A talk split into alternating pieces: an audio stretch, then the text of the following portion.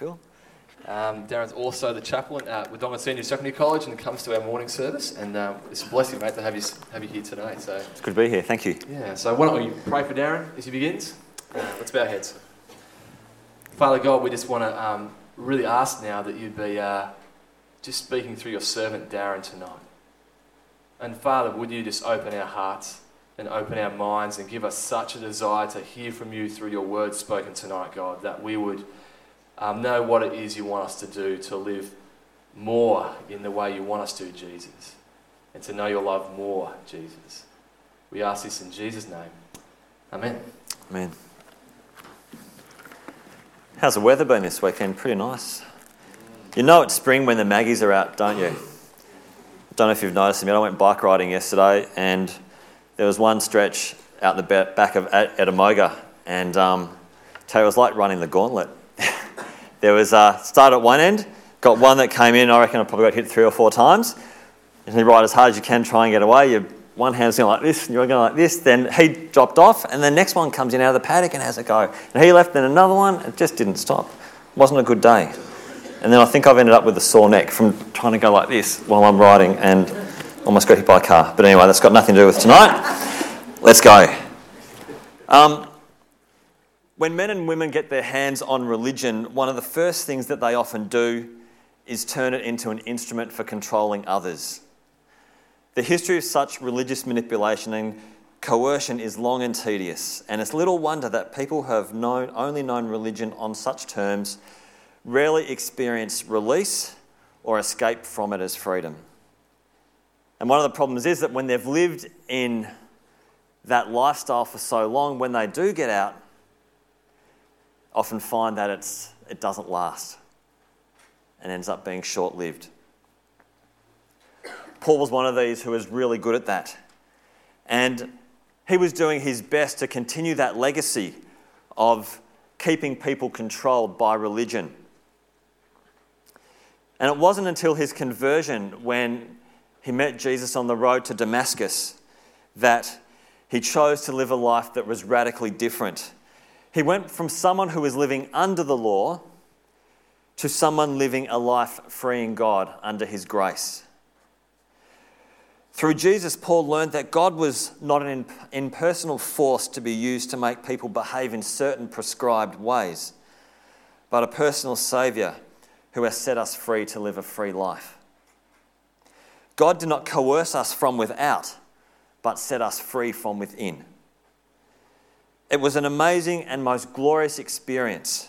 And from, from that moment, from that um, moment when he met Jesus, his Saviour, on that road, Paul began to tell others, introducing them to Jesus, into, and telling them about how to live this, this free life. In one of his early travels, he founded several churches in the Roman province of Galatia. And, and this letter that we're going to, part of this letter that we're going to look at tonight is the result of several years after that, his initial going into that, that, um, that province.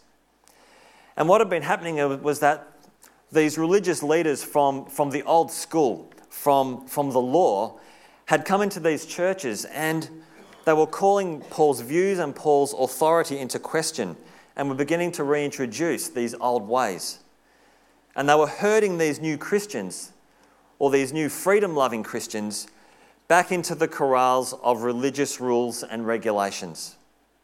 And Paul was furious. He was furious with the old guard for coming in and using their strong arm religious tactics and intimidation to try and get them back into how it used to be.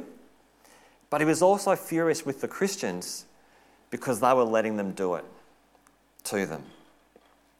So his letter to the Galatian church helps them and helps us gain our freedom back.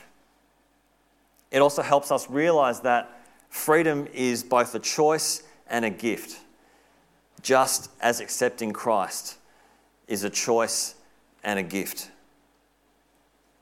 And that this gift can be something that can be easily perverted and, can, and is often squandered. So, so far, Paul has, in this letter, Paul's encouraged them to look at what is central to their faith. He's challenged their fickleness. He's implored them to trust in Christ and not the law. And he's spoken about the fact that in Christ there are no divisions, that, that all are equal. And, and now we come to a teaching on freedom and grace. And, and at this stage, Paul chooses his argument pretty carefully. Rather than use something that could have been unfamiliar to them, rather than use his own life, he, he pulls something out of left field. And he uses something that the old guard, that the old um, people that were into the law would not have expected. He pulls out his Abraham card. Why Abraham? Because Abraham is the father of their faith. Through Abraham, they became united under one God. God made an everlasting covenant with Abraham that his children would outnumber the stars and that they would be more numerous to count than all the grains of sand on the earth. Their destiny and their heritage rested in Abraham. So let's have a look at the passage tonight. It's Galatians 4, verses 21 to 31. Tell me, you who, are, who want to be under the law, are you not aware of what the law says? For it is written that Abraham had two sons, one by the slave woman and the other by the free woman. His son by the slave woman was born in the ordinary way, but his son by the free woman was born as the result of a promise. These things may be taken figuratively, for the woman represents two covenants. One covenant is from Mount Sinai and bears children who are slaves. This is Hagar. Now, Hagar stands for Mount Sinai in Arabia and corresponds to the present city of Jerusalem because she is in slavery with her children. But the Jerusalem that is above is free, and she is our mother, for it is written, Be glad, O barren women who bear no children. Break forth and cry aloud, you who have no labour pains, because more are the children of the desolate woman than of her who has a husband. Now, you, brothers, like Isaac, are children of promise. At that time, the Son is born in the ordinary way, persecuted, the Son born by the power of the Spirit. It is the same now. But who does the Scripture say? Or what does the Scripture say? Get rid of the slave woman and her son, for the slave woman's son will never share in the inheritance with the free woman's son. Therefore, brothers, we are not children of the slave woman, but of the free woman. First time I looked at that, when um, your esteemed youth pastor gave that to me, I thought, thanks, Phil. What have I done to deserve that? But this is a great story.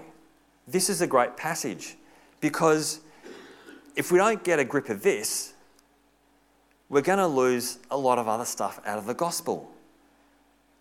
It's like learning to drive a car. You know, if we don't understand how the brakes and how the steering works, we're not going to get the most out of our car.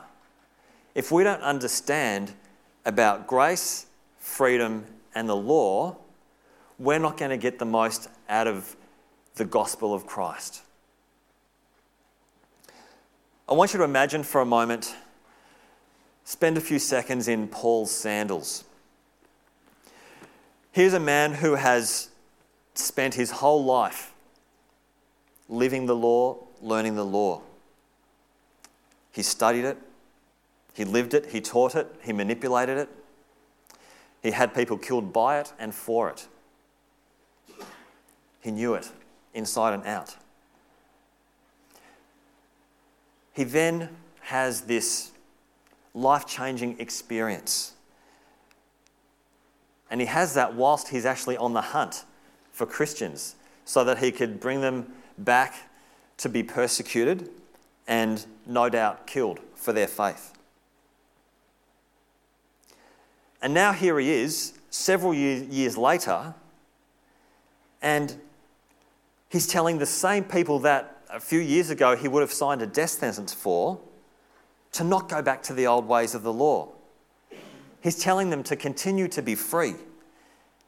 And he says, Look, if you're not going to listen to me and my experience, Listen to Abraham. Listen to Abraham, you'll believe what he says.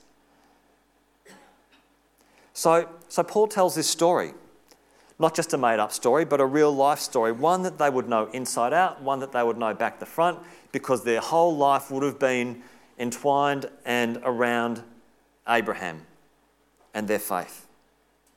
He tells them a story of their heritage. The significance of this story is that Hagar and Sarah would have also have been used by the legalists, who also claimed to be the sons of Abraham. But Paul shows them the difference between law and grace and proves that legalists are not under grace and therefore not the spiritual children of Abraham. The church in Galatia was in danger of turning back to the bondage of the law. They hadn't done it yet, but they were weighing it up, they were tossing it around. They desired to. If there hadn't been a problem, Paul wouldn't have wrote the letter to them. He was trying to stop them. He was trying to get them to change their focus. He wanted them to see what life under grace would be like. He wanted them to see why it would be better. Paul challenged them that they needed to be aware of what the law really was. Paul could challenge them about the law because he lived the law. He spent a large proportion of his life under the law, around the law. He was a Pharisee. Paul could have encouraged them to focus on grace, and he did because he knew that it was the grace of God that had saved him. He knew that the saving grace of God was what was going to get people to be able to live free in their life. And he knew that the law was not going to save anybody. So he makes this appeal to Abraham.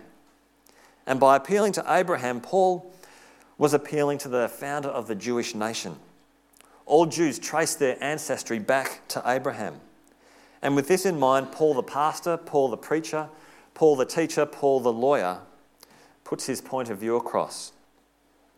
He reminds them that Abraham had two sons, Isaac and Ishmael. Isaac was born of Sarah and the free woman, and Ishmael was born of Hagar, the slave woman. That in itself is an extremely important point. Because according to Jewish custom, law, um, tradition, the status of the mother affects the status of the son. So the son takes on the nationality and the status of the mother, not the father. So a, a son or a person born to a slave mother takes on that status of becoming a slave. A person, a son born to a Jewish mother, takes on her Jewish heritage, her Jewish faith, her Jewish religion, And so it was pretty important to know who your mother is. Was it Ishmael? Is it Sarah? Ishmael was born naturally in the ordinary way, requiring no miracle, no promise of God, just two people. The birth of Isaac was totally different. Isaac was born as the result of a promise made by God to Abraham. Abraham and Sarah were both beyond childbearing years. But God miraculously fulfilled a promise, a commitment, and a covenant to them. God brought life out of something that was dead. And so, in order to emphasize this, this contrast between law and grace, Paul uses these two mothers and he looks at them figuratively. So, on one side, we have Hagar, the slave woman. On the other side, we have Sarah, the free woman. We've got Ishmael, born of a natural birth. We have Isaac, of a supernatural birth. We've got the old covenant. We have the new covenant. We have earthly Jerusalem. We have a heavenly Jerusalem. We have Judaism. We have Christianity. So in verse 24, talks about two covenants. One covenant was the Mosaic covenant, which had its origin at Mount Sinai. And this was a legal covenant, and those under the legal covenant were slaves. It was about laws. It was about what you needed to do in order to get yourself right with God. So, just as Hagar, the slave girl, brought forth a slave son, so law brings about a slave life. The other covenant is a grace covenant. God, in His grace, promised a son to Sarah. Sarah brought forth a free son. So grace brings about a free life. In verse 25 and 26, it talks about two Jerusalems. Hagar stood for the first century city of Jerusalem, a city that was surrounded by a big wall, a city that was enslaved at that time to Rome, a people that were enslaved to the law. Sarah stood for a heavenly Jerusalem, a Jerusalem above the earthly one. Sarah stood for the mother of all the children of grace. In Revelation 21, John talks about the New Jerusalem.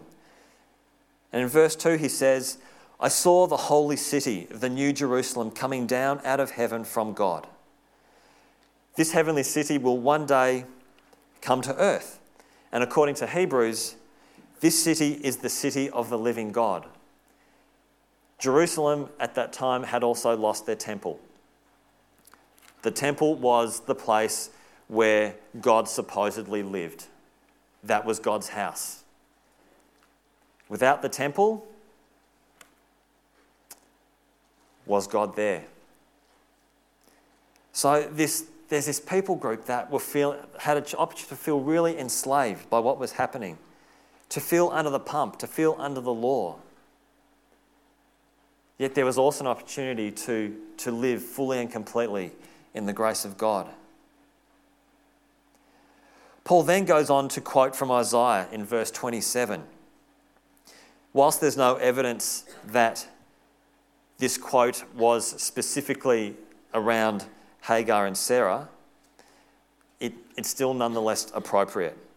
The verse is a prophecy of Jerusalem's restoration following their years of exile and implies the thought that the blessing of the later years will be greater than that which they enjoyed earlier. So they're saying that, yes, before their exile, before they were put into slavery as a people, as a nation, as a race, yes, there were some good years before that. But they're saying that it's going to be better. That will pale into insignificance. The pre and post exilic Jerusalem corresponded to Paul's distinction between an earthly and a heavenly Jerusalem, and the promise to the blessings of God to Israel that they would receive under the Old Covenant, as contrasted to the greater blessings that the church would receive under the New Covenant. So, Sarah, who was barren, who had no children previously, would be blessed with a child. And ultimately, through that promise, through that covenant that God made with them, her children would ultimately outnumber Hagar's when they said that, you know, you'll have, you'll have descendants that will be more numerous than the stars in heaven and more numerous than able to count the grains of sand. So, what does that mean? How do we, how do we apply that? How was Paul going to apply that to, to this church, to this people? And these last three verses are his application from verse 28 to 31. And and he makes, from this illustration, he makes three comparisons. The first one is in verse 28. And, and he compares Isaac to Christians. As Isaac experienced a supernatural birth and was chi- a child by the means of a promise, so we as believers also experience a supernatural birth. Jesus spoke of these things when he was talking to Nicodemus in John chapter 3. And he says that we have to go through a rebirth, a spiritual rebirth, in order to be born again. That's a common um, term that we use as Christians, being born again. And it's specifically, we may not be saying that, but it's talking about a rebirth, a new birth, a birth that comes out of the grace of God who sees us in our state of sin, but says, No, I love you. You're my child. I want to be in relationship with you. There's nothing that you could do that would make me want to love you less. There's nothing that you could do that would make me love you more. It's grace. That spiritual rebirth that calls us into his, into his family as a child. And as children of promise, as Christians, we are in a distinct category. And he says we shouldn't be living under bondage anymore. One of the best passages for this is Romans chapter 6, which is also one of Paul's letters, in which Paul talks of us as being dead to our old bodies, dead to our old self, dead to our old man, and alive in Christ.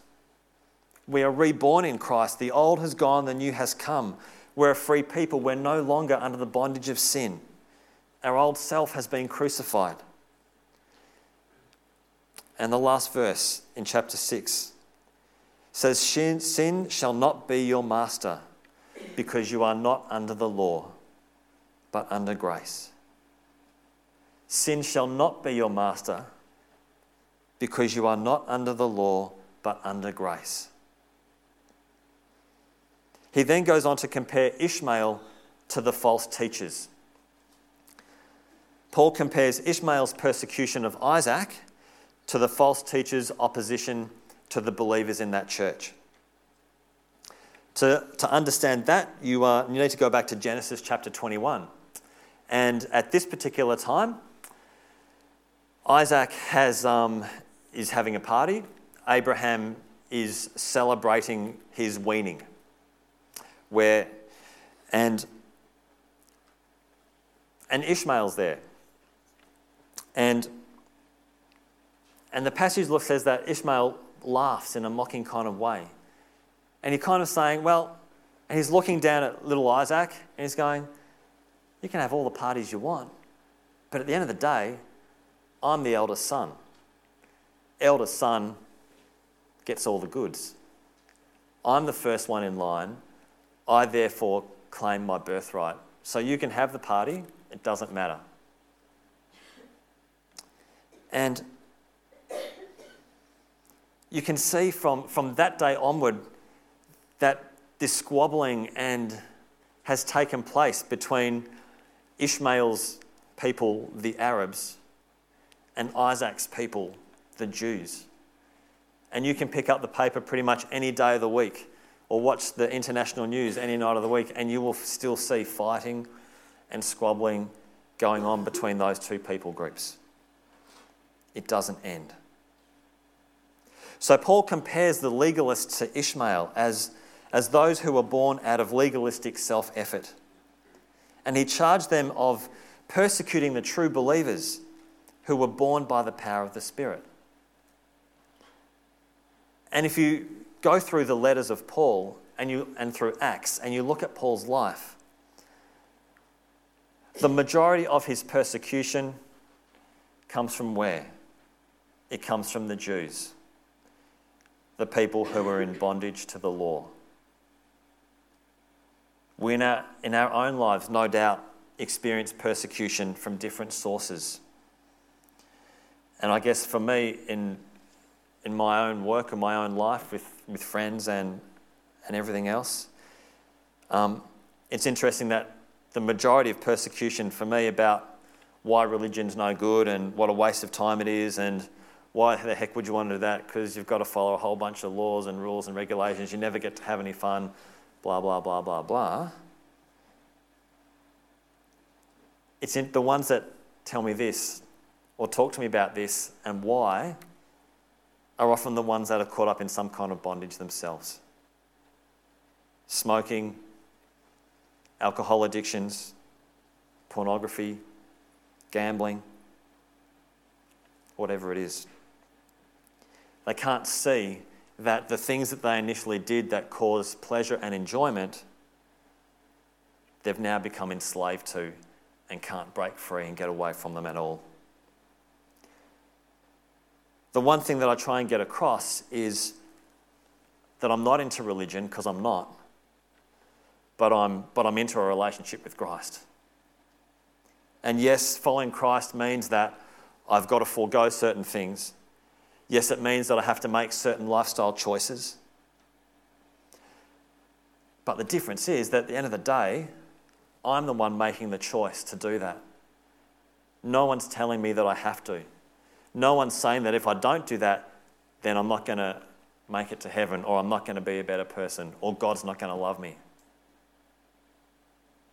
I choose to do it because I do it out of a love relationship that I have with Christ, not because I have to. When we make that choice to crucify our old self, our sinful self, and turn from our old life, it's gone for good. We're dead to that old life. The old has gone, the new has come. We're now able to live a life that is free, a life that is filled with freedom, that is filled with grace, that is filled with love. Does it mean that we're going to be perfect? Does it mean that we're never going to stuff up or make a mistake? No. Have I made lots of mistakes since? Yes, absolutely. But what it means is that when I do make a mistake, I get to jump back on the wagon where I fell off. That's the grace bit. I don't have to go all the way back to the start to learn that lesson again because I didn't get it right, because if I don't get it right, I'm never going to make it. That's the law. I don't want, ever want to be under the bondage of law. I want to live freely under the grace of God. Paul's final comparison is to that of Abraham, where he compares Abraham to the Galatians. And this is verse 30. When Sarah saw Ishmael mocking Isaac, she made Abraham expel the slave woman and her son. And God granted her that request. So here Paul's telling the Galatians, hey, you've got to get rid of these legalists. You've got to excommunicate them the same way that Sarah got rid of Ishmael and Hagar. Because if you don't, they're going to take over.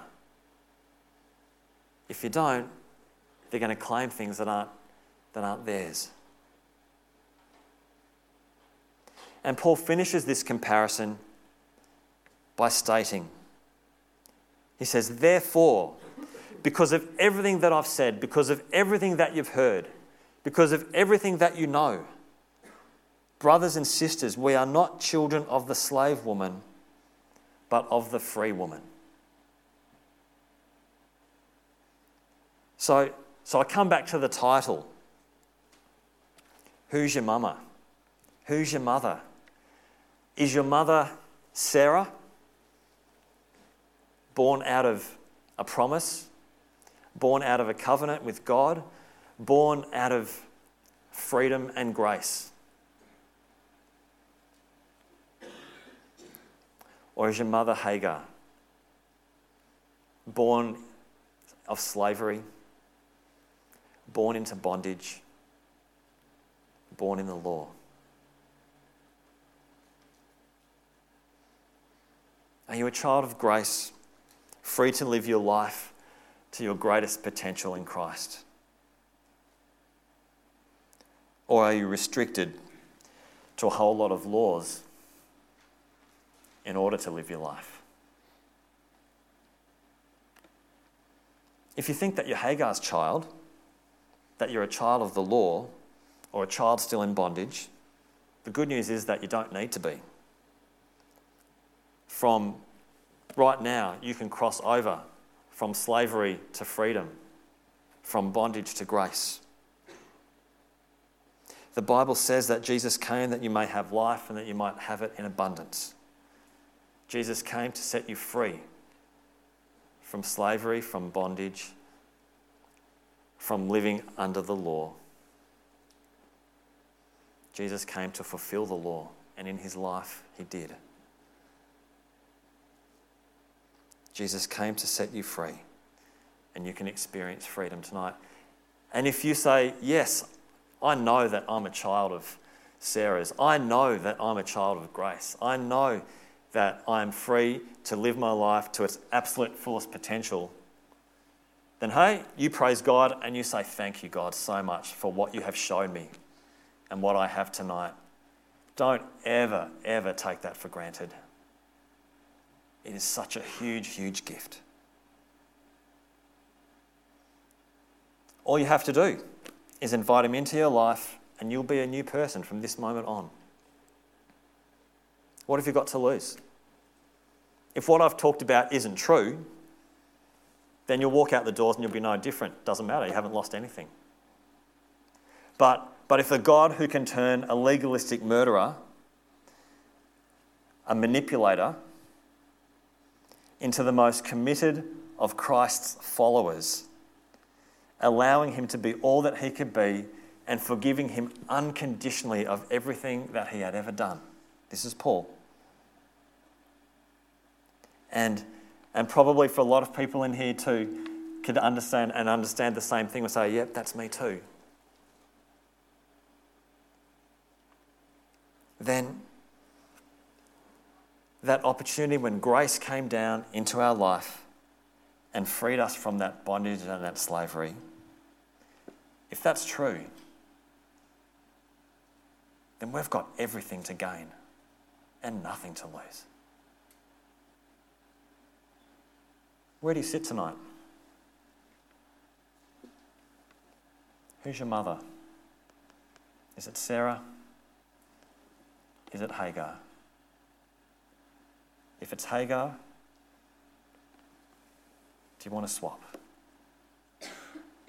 If you do want to swap, it's very easy. It's just saying, God, I want to swap.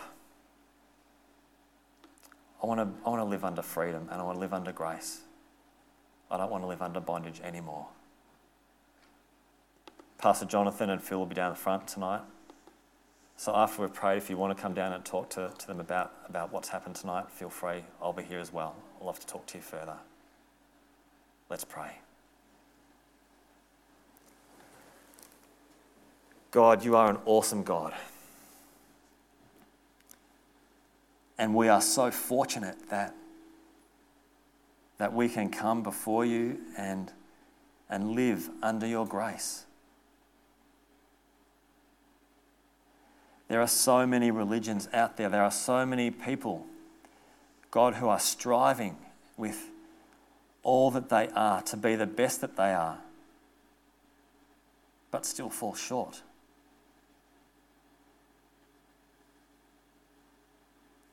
But by your grace, God. But by your grace.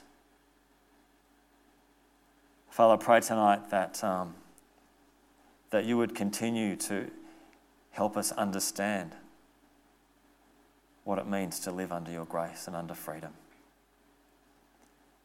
That we would never take it for granted. That, like Paul, we would take every opportunity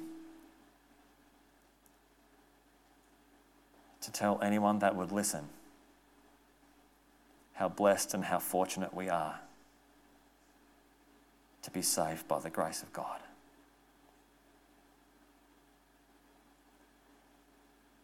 Lord, for those out there tonight who are in Hagar's camp and feeling under bondage, feeling that the world is holding them down, that there's all these ropes tied around them and they just can't break free. Father, I pray that they would hear your voice calling them tonight and that you would be more than happy to grab a pair of scissors and cut them free forever. And that all they need to do is ask.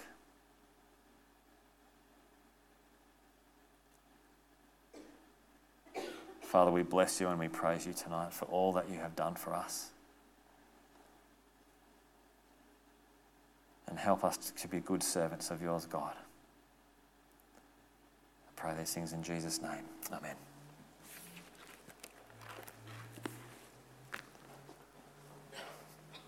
Thanks, Darren.